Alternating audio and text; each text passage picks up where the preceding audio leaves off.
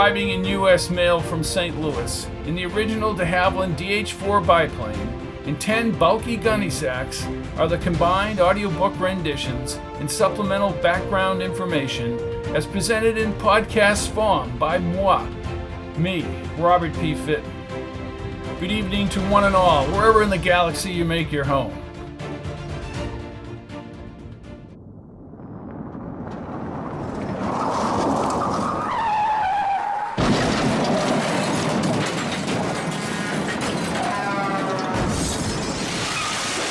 That is a wicked crash. There is a crash coming up in episode 3 that does relate to the crime. And there is a mysterious woman, Monique, who whispers information to Matthias Jones. There's an ambulance on the way to the state hospital with a restrained Joe Sabota inside. It's all one big mess pointing toward Coco Stefani. Episode 3 of the Club Max Murder by Robert P. Fitton begins now. Chapter 12. For 15 minutes, Jones watched a fast-paced hockey game from New York on the widescreen TV, while Daniels remained at the bar. He was still confused why the long-haired bartender continued to wait on her customers, but always returned to Daniels. 3 empty whiskey glasses were lined up along the bar, but Daniel sat calmly and was seemingly unaffected by the liquor. Impatient, he stood and was about to return when Daniel shook hands with the young woman and turned from the bar. He walked quickly toward Jones and met him near several video games in a darkened alcove along a paneled wall. "Oh, don't let me pull you from your appointed rounds, Daniels. I have very little difficulty finding what I want. Watson, the noble bachelor. Did you talk to Bill, the bartender? Yeah, while you were swooning that young girl. Either you've got it or you haven't," said Daniels, looking back. The woman waved with her fingers. "She could be your granddaughter, Daniels." "Now that has made my day, Jones. What about Bill, the bartender? Did you or did you not talk to him?" "Well, weren't you watching? For all the good that it did, he had nothing to say. There's something else going on here, and Bosco knows about it. Hence the gunshots at the car, Jones. Use your head, will you? You seem to know it all, Daniels. Who fired the shots?" "Oh, I'll figure that out." "Oh, yeah, right." Jones shook his head and tried to understand why he had linked up with Daniels in the first place. "What about this Coco?" asked Daniels. "For your information, Sherlock, he says I shouldn't deal with Coco. He said I should talk to Coco myself, but I can't get a hold of him." "Well, that reference to Holmes was not appreciated, and we should deal with this Stefani. I know him personally, Daniels, and I didn't invite you into this investigation." Again, he checked each table, every patron's face. The woman tending bar again smiled briefly at Daniels, and Jones rolled his eyes. "What do you, fancy yourself as some kind of ladies' man? There's only one kind of ladies' man. Rhonda gave me a plethora of information." "Rhonda?" "The bartender, Gina's friend Monique. She usually shows up here after midnight, if you want to wait." "Midnight?" Jones looked over at the bartender and then at Daniels. "She told you that?" "Of course she did. And I confirmed Coco's East Crescent Street address." He removed a small pink note from his coat pocket. The handwriting was neat and precise. "I know where he lives, and he's nowhere near Prince William. Get that through your head, Daniels." "You see, Jones, you don't know the techniques. You need the mind and the techniques. The two are indisputably deadly."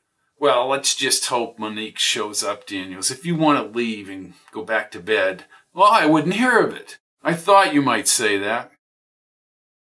His feet propped up on the vinyl booth bench, Jones pushed his head against the wood-paneled wall. For the last half hour he had dozed as punchy live guitar music from down back rocked his bones. When he opened his aching eyes, Daniels, his leather coat draped over his adjoining bar stool, came into focus. He was lecturing several patrons in his usual overbearing style. Beyond the folding doors, a tanned woman in a short white leather coat and black fishnet stockings sucked on a cigarette near the rear sliders. Jones quickly slid from the booth and crossed the edge of the parquet dance floor. She stared out the sliders toward the rippling light reflections in the fast-moving river below the crosstown bridge. Jones cleared his throat.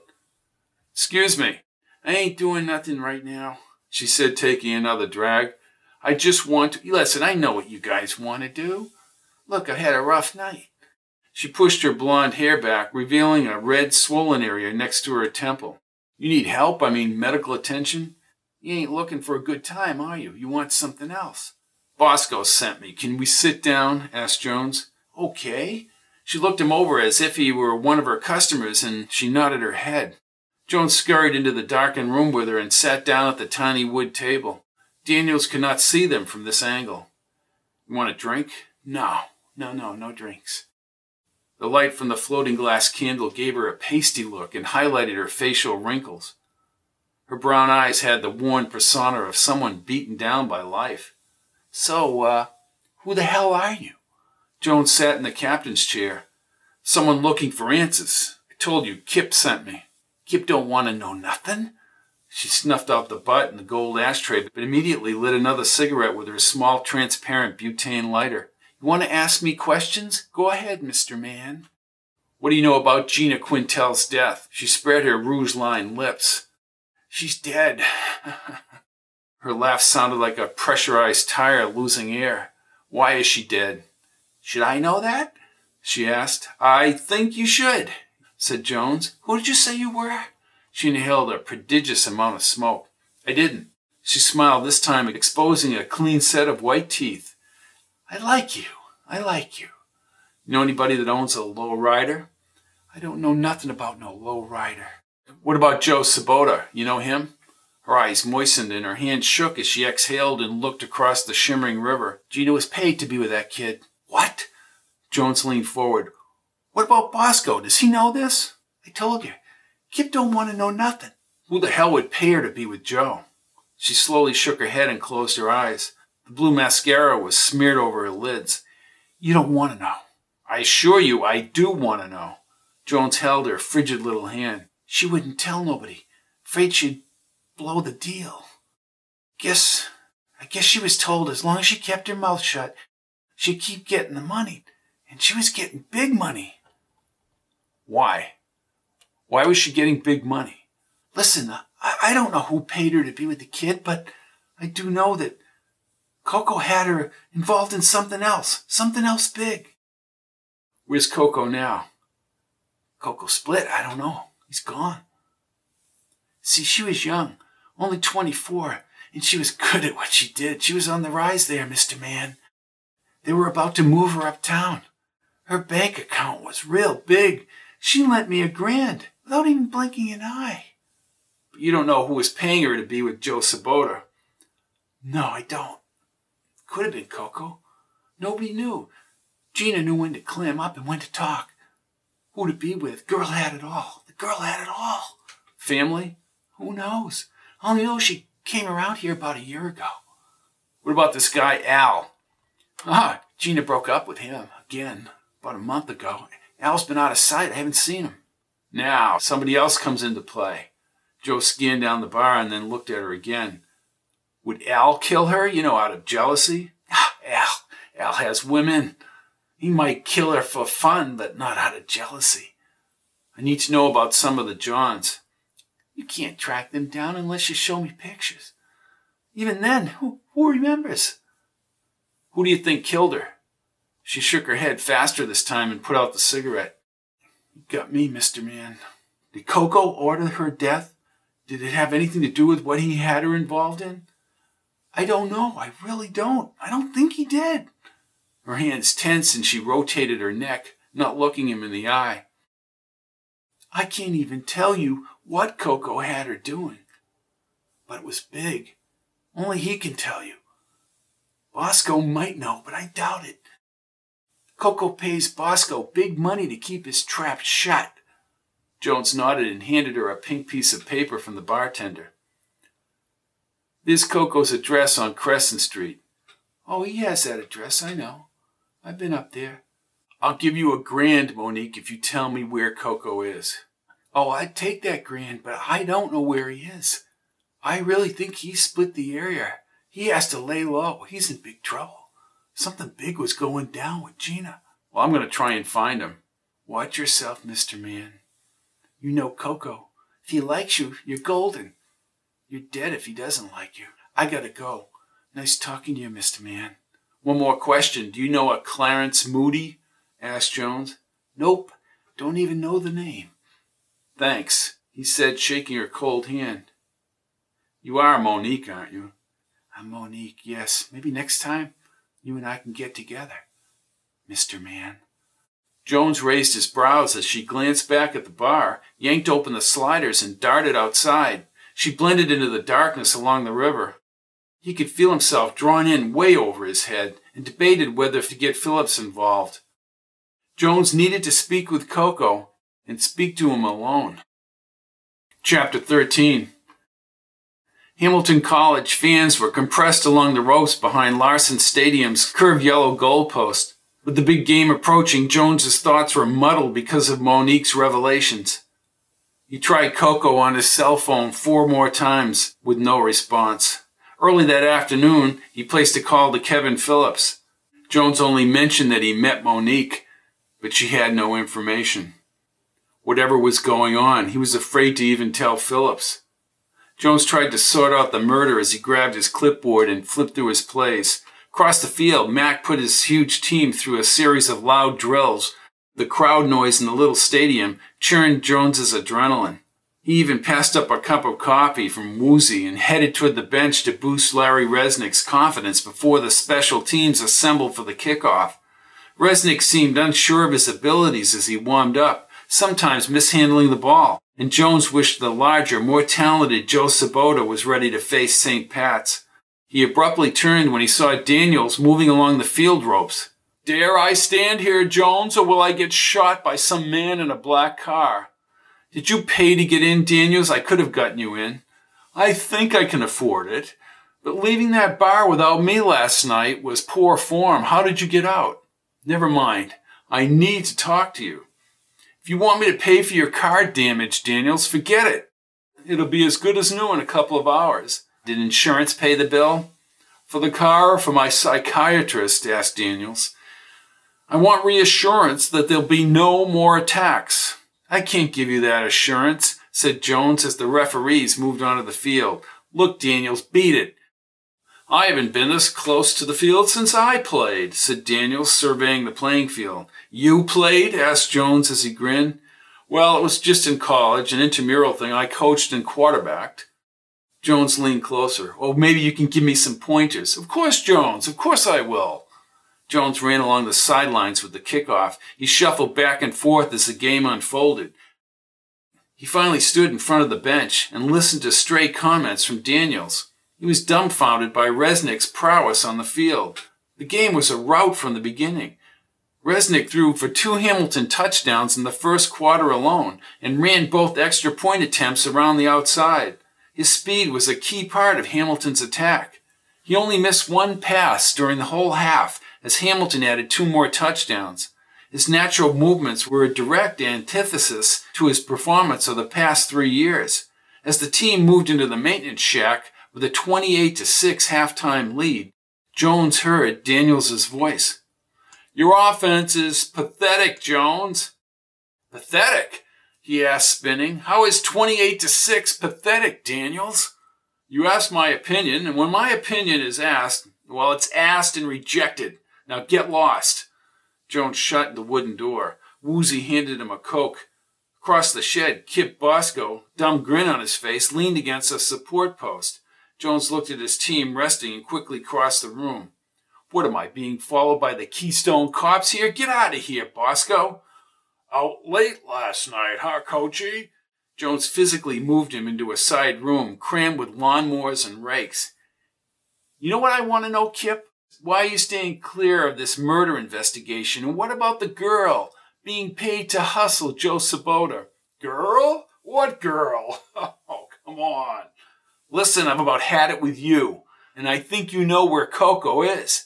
Hey, I got you set up last night, didn't I? Get me to Coco. No can do, I'm under orders. Jones moved close to his fat face, rusty mustache, and garlic breath. Why not? Why can't you do it? Protocol, mister. I don't tell Mr. Stefani who he's going to meet with. I'll find Coco. I'll find him. You're playing with fire in this one, Jones, said Bosco. Maybe, But if he paid Gina Quintel to spend time with Joe, then I want to know why. Bosco extended his fat, freckled hand. Just in case I don't see you again. Yeah, very funny, Kip, very funny. Bosco started to leave. You get anything off Monique? Yeah, information. Oh. He walked back to his team. The chunky Prince William police officer moved outside, and Jones patted Resnick on the back. You turn into the bionic man when you start a game there, Larry. Do we have a video of that? I want to send it to my father. He won't believe it. Well, I don't believe it, said Jones, ruffling his dark hair, and he almost forgot about Joe Sabota being held in a Prince William jail cell. Mac's team could not generate an offense during the second half either. Resnick again passed for another touchdown and personally recovered a fumble on the St. Pat's 40-yard line. The hefty Mac, face crimson as he shouted, raced along the sidelines, but as the clock counted down, he returned to the bench. With most of his first string pulled, he must have figured defeat was inevitable. Hamilton produced an extraordinary performance. Mac was shaken when he met Jones at midfield after the clock ran out. I've never seen a team move like one unit like yours did today, Matthias. Maybe I should put my best player in the Hooskow. Hey, McMac, he said as they moved through the crowd. If any team has desire, you can't beat 'em. You got that right. What about Sabota? Oh, you don't even want to know, said Jones. You heard about the knife. Yeah, it's all in the papers, said Mac as they reached the main gate. Jones opened the door and Mac shook his hand again. You sound like you have your work cut out for you, Matthias. If there's anything I can do. Thanks, Mac. We just have to find the truth. I'm sure Joe didn't do it. Good luck. Good game. Talk to you later. Call me. Daniels moved closer and shook Jones's hand. Well, I stand corrected. I know when to admit my mistakes. The game was perfection personified. Good choice of words. Is that from Holmes? No, my own. Thank you, Daniels. And really, Jones, good game. Jones started back to the gym. I would like you to dine with me this evening and discuss the case and your little meeting with Monique. Jones spun around in one motion and marched back to Daniels. My hat goes off to you, Daniels. I admire your persistence. But I'm afraid I'll take a rain check. I have a dinner engagement tonight at the Colonial House. Oh, I know where the Colonial House is. I've eaten there before. Don't even think about it. Jones jogged away this time. Now he was unsure whether Daniels would crash his dinner engagement with Travis there. When Jones entered the locker room, Woozy was holding up his office phone and waved him forward. You know, Woos, Daniels bugging me is like having Lark and Bucky both back here hounding me day and night. Well, I'm sorry you feel that way, because Lark is calling you from St. Martin. At that distance, I'd love to speak with my predecessor. Jones produced an exasperated look as he took the phone. Hello, Lark? Matthias, said Lark, and his voice tinny and muffled. I guess congratulations are of the highest honor, old boy. You beat Riverside. Lark, we played St. Pat's. And you skunked them. No, Lark, they got 14 points. Blast of 47, right after the war. Snooky McKenzie, what a fullback. He carried almost every play. We skunked Salem 6-3. 6-3. I thought you said you skunked. Never mind. Well, thank you for calling, Lark. I don't want you to run up your meter. Oh, we're not in a taxi, Matthias. Jones rolled his eyes. No, the phone meter. Oh, the phone meter. I get it. No, that's all right. We're on vacation. When you're on vacation, you spend. Right, Snuggums? I take it Flo is with you, said Jones as his players trickled into the locker room. Well, I wouldn't have another Snuggums. Flo giggled in the background. Lark, everyone's coming off the field. I have to go. Oh, yes. I remember the feeling after winning the big ones. We hoisted Snooky McKenzie up into the air. Poor lad, he fell and broke his collarbone. He was never the same again. He had problems later in life. Yeah, I guess everybody has problems later in life. That's just terrible, Lark. Jones turned from the phone and pretended to speak with Woozy. Oh, sure, Woozy. Yes, I'll be right over. Oh, duty calls, eh, old boy? Yes, I have to go, Lark. Goodbye. Wait, I was going to tell you, but... Tell me what, Lark? I've decided to return to Hamilton and help this boy Sabota. No, that's okay. God, no. What was that? We have a bad connection. Lark, I said you need the rest, and so does Flo. At this stage in your life, you should spend some time enjoying things. Coming home really isn't necessary. Well, we appreciate your concern, don't we, Snookums? But I won't be deterred. We'll be arriving in Boston Monday evening. No. Oh, no. Lark. Jones fell back into Lark's old chair and tumbled against the filing cabinet. See you Monday. The line clicked. Why me? Jones looked up at Woozy's wide grin. Just what Joe Sabota needs, Lark Larson, helping to save his life. Chapter 14. I'm coming home, Matthias. Oh, Bucky, you really should finish your vacation. Funny, I asked to see Disney and they called me a... Well, what did they call me, Muriel? Muriel said something in the background. Oh, yeah, they call me a sick puppy. Disney is dead, Bucky. Nah, that's just a cover story. He's frozen solid. Is everything all right back there? You sound nervous. Well, everything's fine back here, Bucky. Okay, we should be back by Monday. Bucky, can I speak to Muriel? Huh? Bucky, can I speak to Muriel? Oh, yeah, sure. I need another ice cream sundae anyways. Hello? Enjoying Florida? Asked Jones. Like having a little kid with me. I can imagine. Muriel, can you keep Bucky down there for another few days? There's been a murder up here involving one of my players. Oh, Matthias, I'm so sorry. We'll take you in a movie when you get back. Thank you so much. My pleasure, I think. Bye. Jones hung up the phone. Now he was concerned about Clarence Moody. One of Jones's players mentioned Clarence Moody had left to work on engineering equations at the college library. Jones left his office, but stopped at the display case in the gym lobby. He studied the white ink on the black and white team photograph from 1947. The big blast of 47. There really was a big blast of 47.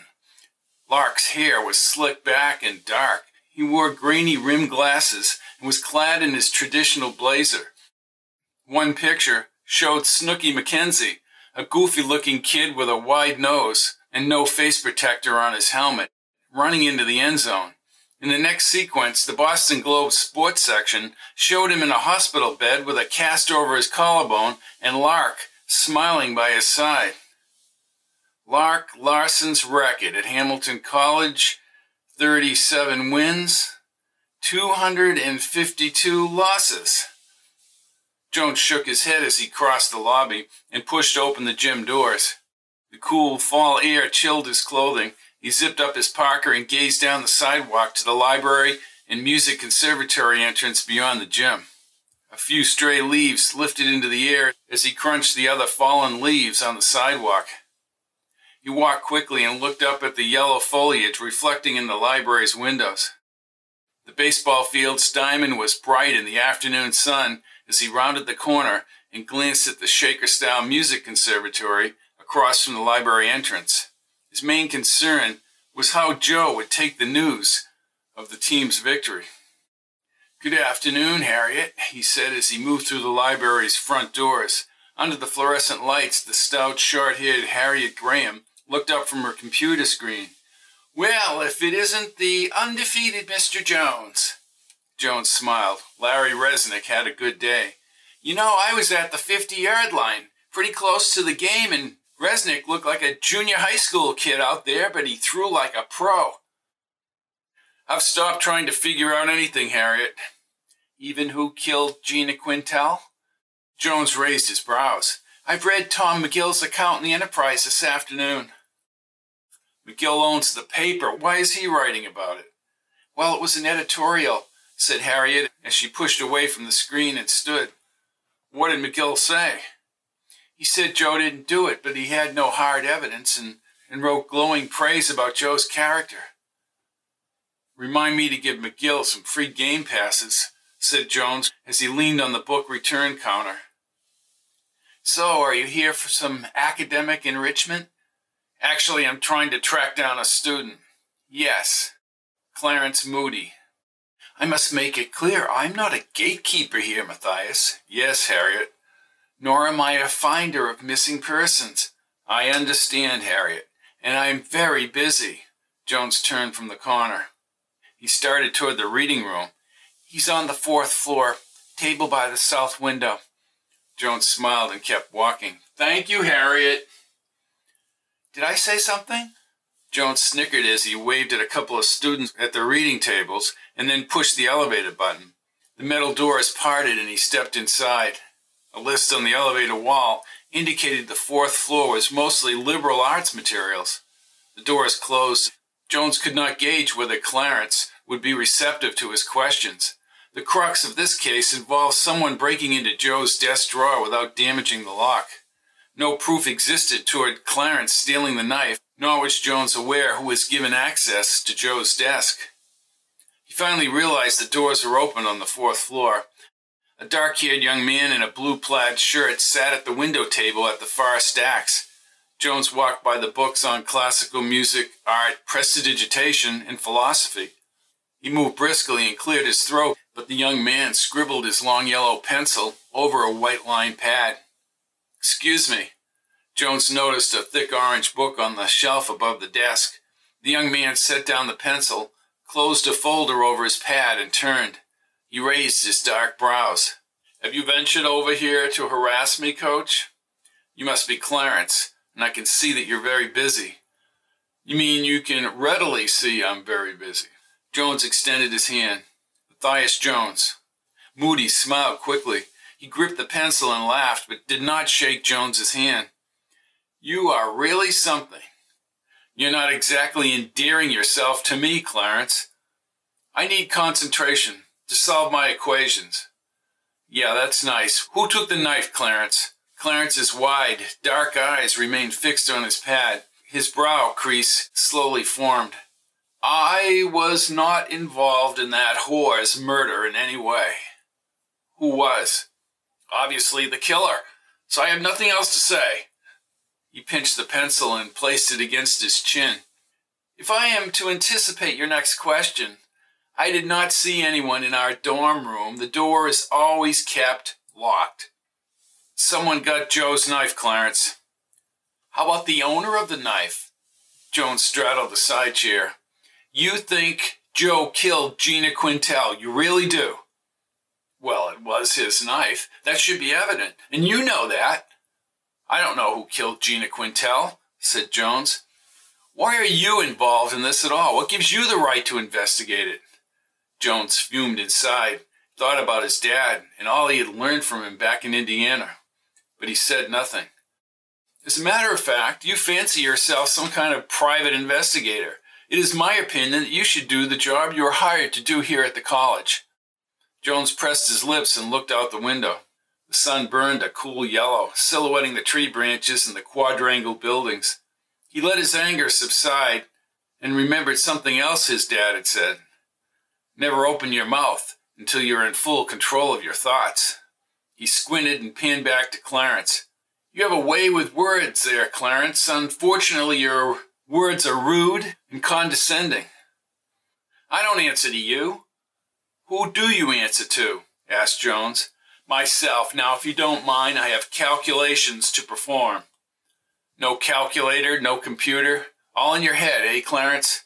Do you know Monique?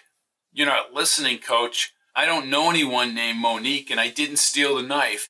Now, is that the extent of your grilling, Mr. Jones? Jones positioned himself directly over Moody's shoulder. Whether I should be investigating this or not is irrelevant, Clarence. You don't scare me.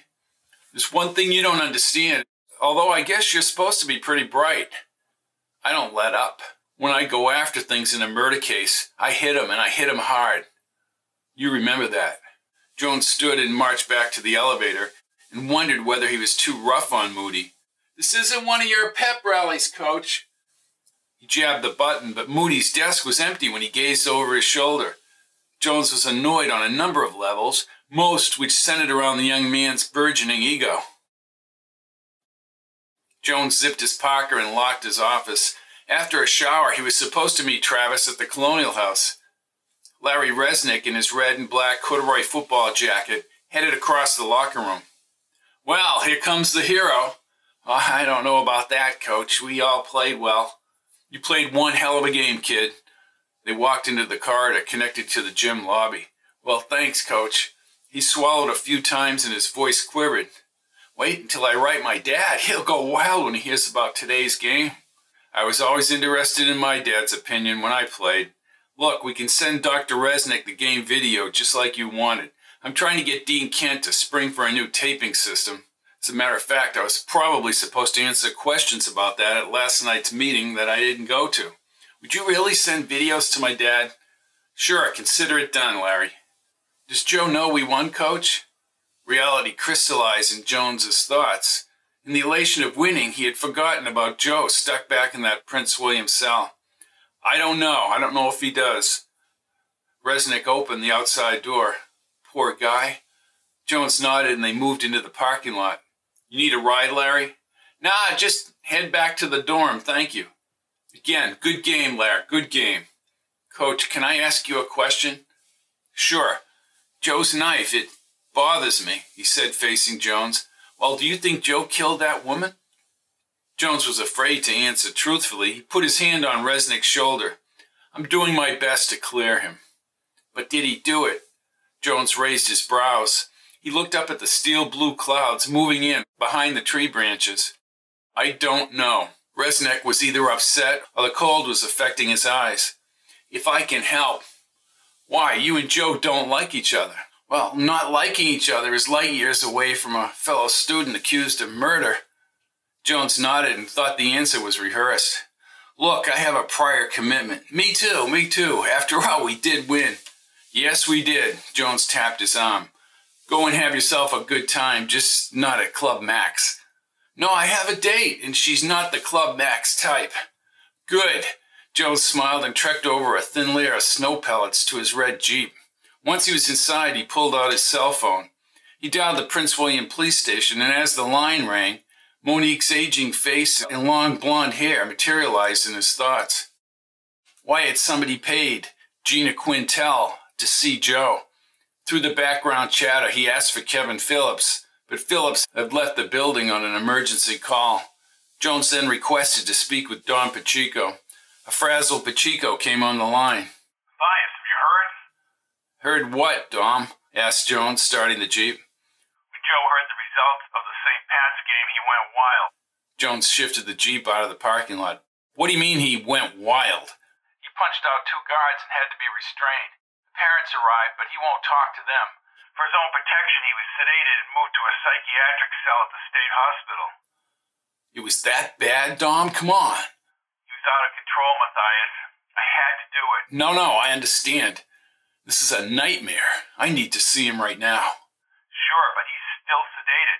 I'll see what I can do. Call me back in a couple of hours. I will. He shut off the phone. Damn. Jones looped around the common, past LG's office, and swung around the massive white clapboard First Parish Church. His white Colonial appeared orange in the afternoon light. He slowed along his picket fence. Joe had fallen apart, but Jones had no clear indication as to who killed Gina Quintel. She was on the verge of moving into a bigger and nicer place, putting her in the realm of a high-paid call girl. Yet somebody was funneling her money to keep quiet. Jones stepped onto the sidewalk and stroked his chin. Gina was quiet. Quiet about what? Are you having a private conversation, Matthias, or can anyone join in? Asked Travis, sitting in his white Porsche. Travis, he said, turning, I didn't know you were there. Jones looked around the common. You didn't happen to see a maroon and white Etzel lurking around here, did you? Why, does Lark have a new car? No, Lark is still away, and perished the thought that he and Flo should come back. I'm talking about this guy Daniels. Jones panned the common. I have the sneaking suspicion that Daniels will show up tonight. Well, the more the merrier, said Travis, smiling. Not in this case. This man is, I don't know how to say it. He's just a persnickety pusher, and he keeps pushing. I have to change my clothes, Travis. Let me take your order for the Colonial House. We'll have it hot by the time you arrive. Great. How about the turkey special with real cranberry sauce? Jones tightened his brow. Travis, did you hear about Joe this afternoon? No, what happened? He's pretty distraught. They moved him to a state hospital. Travis's brown eyes moistened. Once I hear from Dom Pacheco, I'm going out there, then I'm going to find Coco Stefani. Matthias, finding Coco Stefani could be dangerous. I'm aware of that, Travis. It could be very dangerous. Chapter 15. Immersed in thoughts, Jones wiggled open the Colonial House's wood plank doors, and he stepped into the lobby. The food aromas increased his hunger. Within the glow from a pewter wall sconce on the barnboard, Travis raised his hand at one of the booths down back. Jones waved and acknowledged one of the professors as he passed. Travis wore his usual classroom attire, a light blazer, tie, and brown slacks. He stood as Jones approached. Any word on Joe? I talked to Dom Pacheco. Jones looked around the booths. Any sign of Daniels? Travis shook his head. No, I haven't seen him. I ordered the turkey dinner as per your request. What exactly did Pacheco say? Asked Travis. Joe's been shut away in the state hospital. I guess he's not playing in the game, and the murder charges, everything got to him. Can we see him? Pacheco is working on it, but who knows? I can't just take Joe being alone over there in the state hospital. I need to know who is paying Gina Quintel. Again, that means Coco. As a matter of fact, I'm going to leave him a rather poignant message right now. Jones took out his cell phone. He punched in Coco's number on the speed dial. Again, it went right into voicemail. Coco, this is Matthias. My player, Joe Sabota. He's now in a state mental hospital because of what's going on here. Somebody's framing him, and I think you know all about it. You need to have the guts as a man to call me and stop hiding out like a little wuss. Call me right now. You really think that's going to get to him? Oh, it'll get to him. Franny, her red hair contrasting her green uniform, hoisted a steamy turkey platter with gravy potatoes, sweet potatoes, and the cranberry sauce Jones requested onto the table. She said something breaking Jones's concentration. He looked up. I'm sorry. Did you say something, Franny? Oh, boy, Travis, he's inside his head again. Must be Joe Sabota. Sabota's a good kid. No way did he murder that woman in Prince William. Well, you've got that right. She set Jones's coffee cup on the table. Arnie Dewis says Joe was a runner for the mafia. Jones, about to shovel in a forkful of gravy-smeared potatoes, held out his fork. He closed his eyes until he got his emotions under control. You tell Arnie that he has a big mouth. I think everybody knows that, Matthias. Enjoy your meal. Thanks, Franny. Jones shook his head and still held out the fork. Arnie Dewis. Mr. Dewis can be quite obnoxious. He delivered some materials to my house last month and proceeded to tell me how my published works were, how did he say, my books were very choppy. Arnie has an opinion on everything, and it's usually wrong. Jones elevated his fork again. Larry Resnick and a tall, blonde-haired girl stepped into the lobby. Resnick had his arm around the girl, but she looked distracted. He received kudos as he passed the booths and sat along the front pane windows overlooking Main Street. Well, I'm happy for Larry.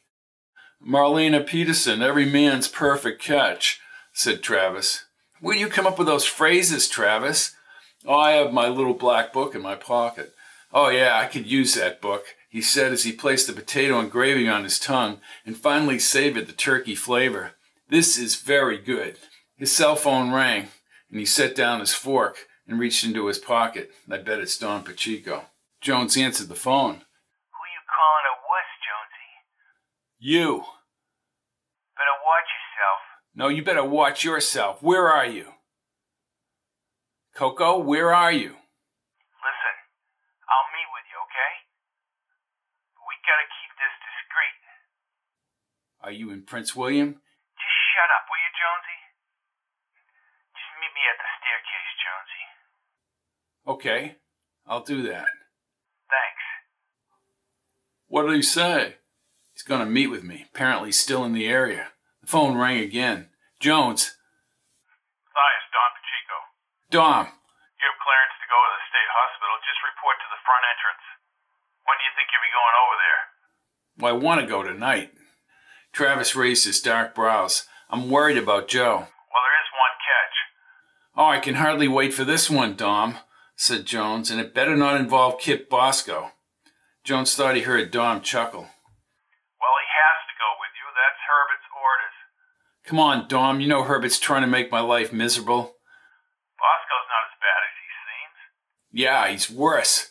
He looked at his watch. "All right, you tell Bosco. I'll be over there in 45 minutes. "Okay, I'll tell him." "Thanks, Dom." Travis set down his liquor. "I would like to accompany you to the hospital." "Sure, I'd like you to be there." Resnick and Marlena approached along the side booths. Both Jones and Travis stood, but Jones sensed pain in Marlena's moist blue eyes. "Hello, Larry, Marlena. I don't think we've met, Marlena." Marlena produced a fixed smile. "Well, it's nice to meet you, Coach. Professor Thayer, I know you." "Your guy performed above and beyond the call of duty." "Larry did well." "Yes, he was top-notch," said Jones. Her smile fell away. "Yep." Resnick, his arm around her, squeezed tightly, produced a wide grin. "I'm going to have Marlena meet my dad when he comes up here next week." "Well, that's good," said Jones. "Coach, have you heard anything about Joe?" asked Marlena in a lower, concerned voice. "Joe is weathering the storm, Marlena." "Any chance of seeing him?" she asked. Resnick dropped his arm and assumed a rigid stance. "A lot of us want to see Joe and give him some encouragement. I don't think that's possible right now, but we're actually on our way over to see him." "Tell him Marlena says." Her teary eyes overflowed. "I am sorry." "Sure, I'll tell him that." "Coach, see, Joe and I used to date." She sniffled and wiped her eyes with a tissue. "Even up till last month when he fell for this person in Prince William. Joe is a gentle guy. I never even saw him lose his temper. I can't believe that he'd kill somebody. I just don't believe it. And neither does anybody else." "None of us believe it," said Resnick, holding her tighter. I know, said Jones. "It's all right, Marlena. I'll find out who did it." "Tell him I'm sorry." Chapter 16. Daniels' shiny Etzel edged along the curb as Jones and Travis exited through the Colonial House's heavy wooden doors. The rear windshield was new, but Jones was unsure about the bullet holes in the door. Daniels rolled down the driver's window. "Well, here I am, Jones." "Are you always this rude, Daniels, or are you just being that way on my account?" "Tut, tut, tut. Have a nice evening, Daniels. Jones, I think perhaps it's almost time that I prepared for the new role I have to play." Travis stepped out in front of Jones. "Sherlock Holmes, A Scandal in Bohemia." "Well, you have an unfair advantage, sir. You are a professor of literature." "And a fan of Holmes?" Daniels leaned out the window and, speaking in a whisper, placed his hand next to his mouth. "Actually, Professor Thayer, I'm anxious to get to the state hospital to speak with Sabota and perhaps get some additional facts on this case." "How do you know that Joe is in the state hospital, Daniels?" Daniels continued his low monotone. "I have a police scanner, and I pay close attention to it." "Oh. Now, Jones, I insist that we take the Etzel. I do not like being a passenger. You know that." "Daniels, forget it, and stop your whispering." "I insist," he said, raising his index finger. "Oh, come on, Matthias. Let him drive his car and help you out." "I don't know, Travis. I have a bad feeling about this." Jones alternated glances between Travis and Daniels. "All right, but no more quotes about Sherlock Holmes, and let me do the talking at the state hospital." "As you will." Daniels leaned across the seat and unlocked the passenger side. Travis followed Jones around the hood. Jones opened the huge door and slid across the bench seat and was soon wedged between the two men. "What about the bullets, Daniels?" "Everything has been restored. Gentlemen, we are off on our caper." Jones closed his eyes and shook his head. "Let's take this murder logically, Travis." Daniels navigated the large Etzel over a dark, winding farm road.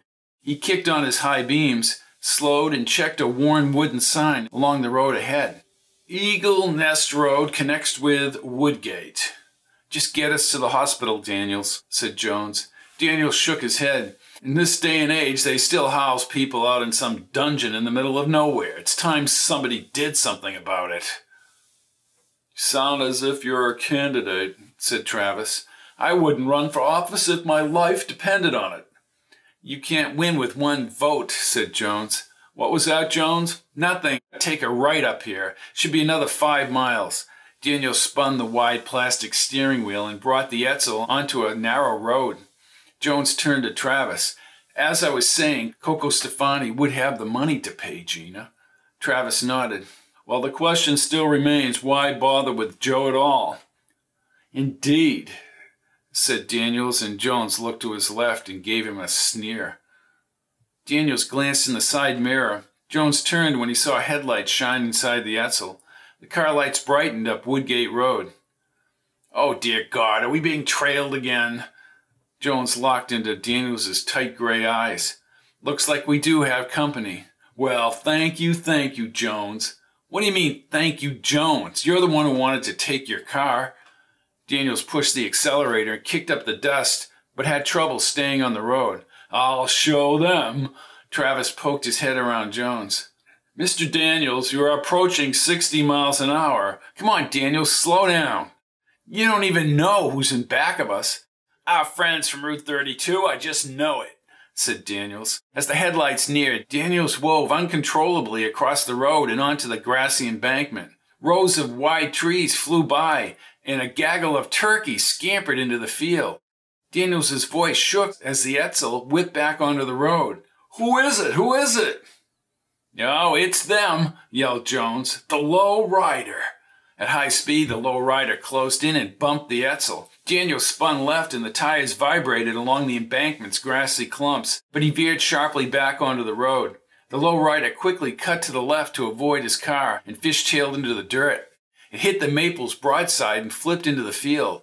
An immediate orange fireball cascaded upward, but quickly dissipated, and thick yellow flames reached upward from the burning car. The Etzel rolled to a stop in the high grass. Jones scrambled behind Travis and sprinted across the rural road. He stood for the longest time, shielding his eyes as the car blazed in the night, and the heat's intensity warmed his skin and jacket. Travis held his cell phone as he trotted across the road with Daniels. I've called the police.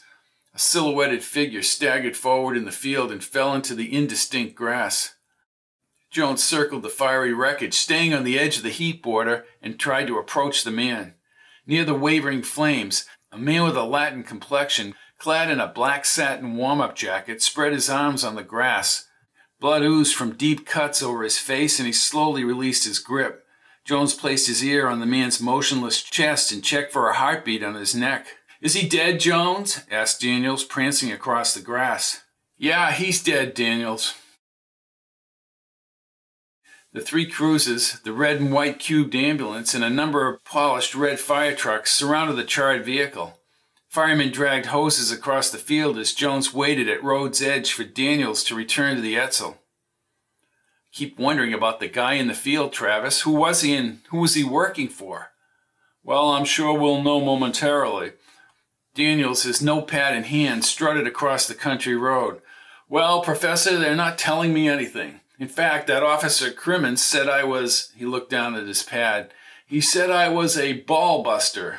God love Officer Crimmins, said Jones. I overheard that, Jones, and I have his badge number. Jones smiled. Forget it, Daniels. Crim held an aluminum clipboard in the flashing blue and red light. What do you hear, Crim? Miguel Alvarez, Prince William. I've talked to Dom and I've talked to George Strickland. Why couldn't you reveal that to me? Asked Daniels. Jones looked at Travis and rolled his eyes. Who the hell is this guy? You don't want to know, Crim. Jones and I are working together on the Quintel matter. He's not helping me, said Jones. Jones, said Daniels, grimacing. Run a make on this guy Alvarez. I know he's been behind bars 100 times. Jones threw up his hands.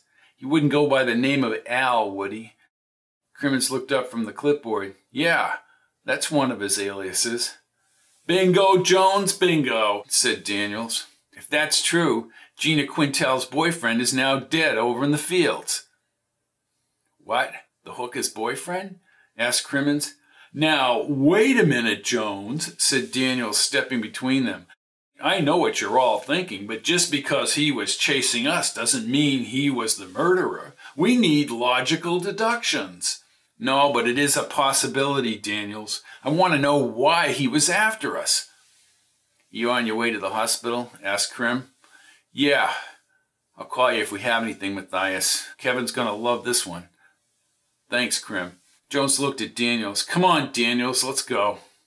Is that the end of your questioning? We need to observe. Get in the car, Daniels. We're going to the state hospital. Jones spoke to Travis in a lower voice. I may just leave him over there. What was that, Jones? I said we appreciate your help. Sure you did. I'd like to ask more of your Officer Crimmins. Crimmins turned. Daniels, why don't you go along like a good boy? I strongly protest that remark. I strongly protest. Why don't you call your congressman? Jones smiled as he accompanied Travis around the hood and whispered, I should have left him back with all his Sherlock Holmes books. Chapter 17. In the distance, the tapering light from aluminum pole street lamps cut swaths over the indented arched windows and towering turrets of the aged hospital's weathered brick facade. Withering yellow cornstalks bordered the highway, and an additional number of Gothic structures formed a perimeter around the main building. Daniels carefully maneuvered the Etzel through a bumpy parking lot adjacent to a concrete modern structure connected to the main building. I would hope we have time to observe, Jones. We should have done more observing back at the accident scene.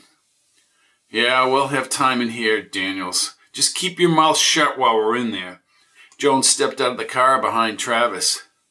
Perish the thought that Joe should be locked up in this place, said Travis. Daniels positioned his body between the two men as they headed toward the front doors. Well, it should be evident to the police that Sabota did not murder that prostitute. Jones was uncomfortable with Daniels so close. Nothing is evidence. Joe's knife was found outside the building, Daniels. Till we have the facts, nobody's going to listen to us. Exactly. At the front desk, Jones chatted with the woman briefed earlier by Dom Pacheco. Because of health care payments, she did not see an extended stay for Joe, but expressed her anguish at his condition. She assigned two overweight goofs in green lab coats, black pants, and turtlenecks to escort them to Joe's room. These men turned each of the three locks on a bank vault-sized door. Disinfectant odor choked the stale air along the polished tiles. The whole idea of Joe being locked away, even for a short time, hurt Jones deeply. And he knew a prison cell and trial awaited Joe once he left this place. More than the indignity for the young man, barely 20 years old, Jones was rattled by other forces at work. The dead man and the low rider, and Monique's revelation, pointed directly at Coco. He contemplated getting over to Prince William without Daniels tailing along. Kip Bosco's rounded form blocked the room doorway at the end of the corridor. Well, this makes my night. Well, Mr. Suave and Sophisticated, said Travis. Bosco bit into a hot dog and pulled some chips out of the bag on an inside table. Hey, where have you been, Coachy?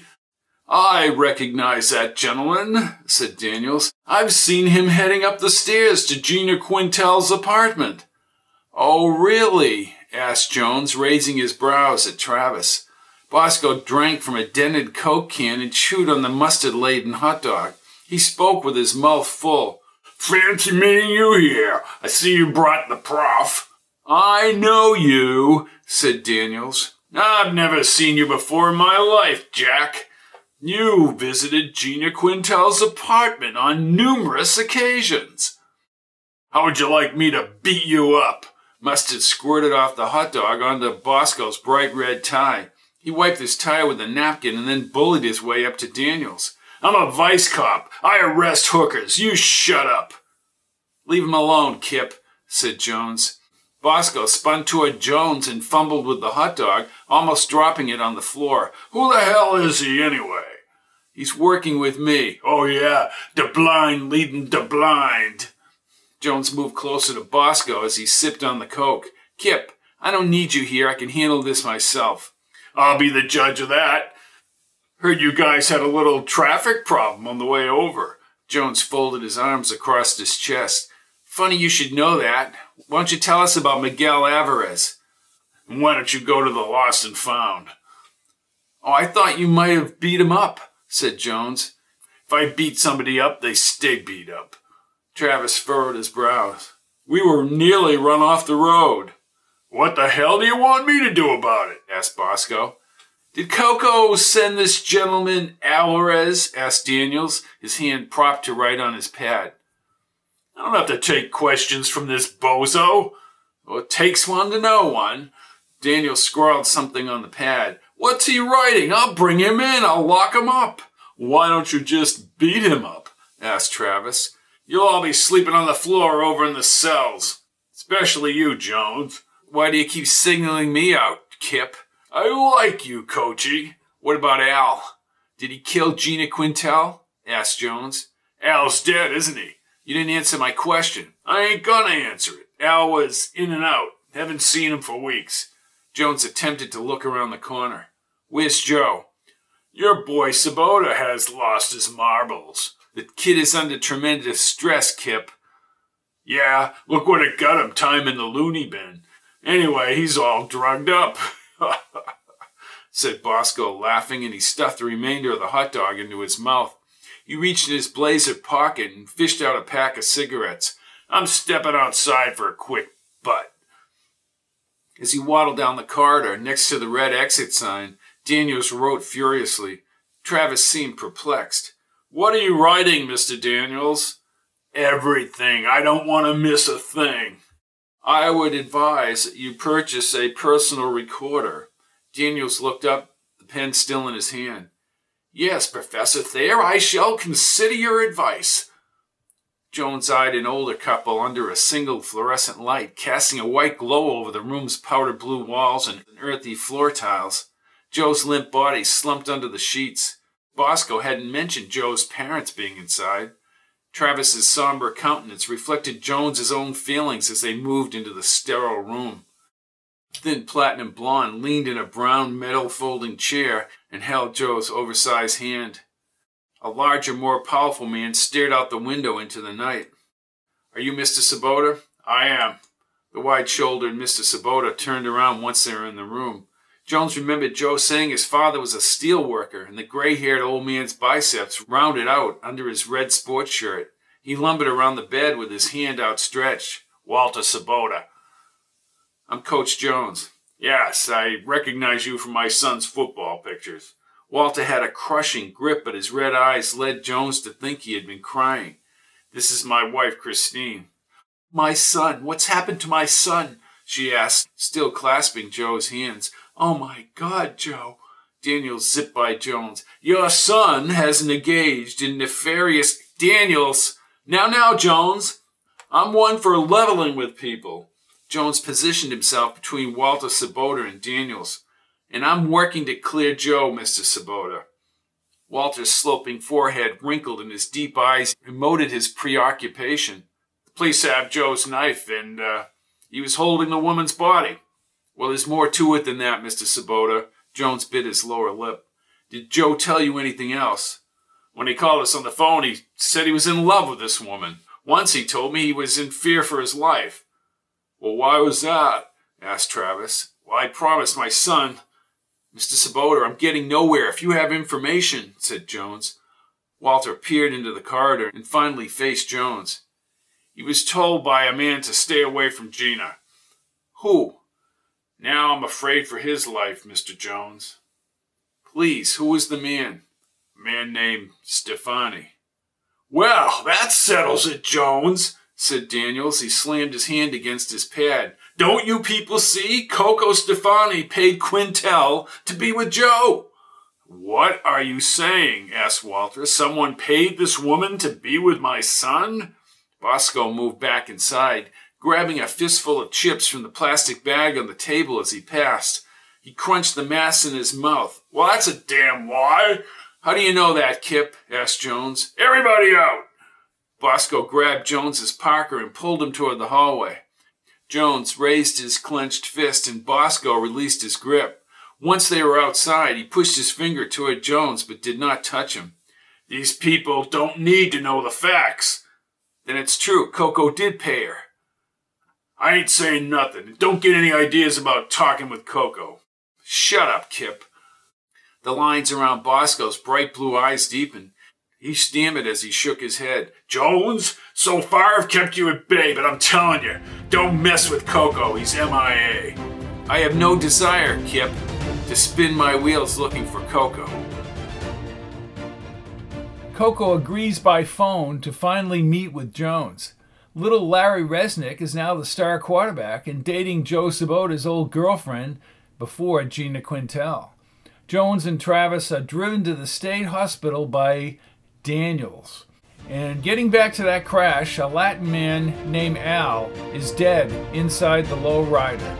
Jones is fearful that with that man dead in the lowrider and Monique's revelation that Coco will be implicated in the murder. This is Robert P. Fitton listening to Kip Bosco shooting off his mouth. I'm out of here. All of my books are available in paperback, Kindle, and audio at www.fittonbooks.com, or you can look at the list of audiobooks separately at pizzazz-pizzazz.com.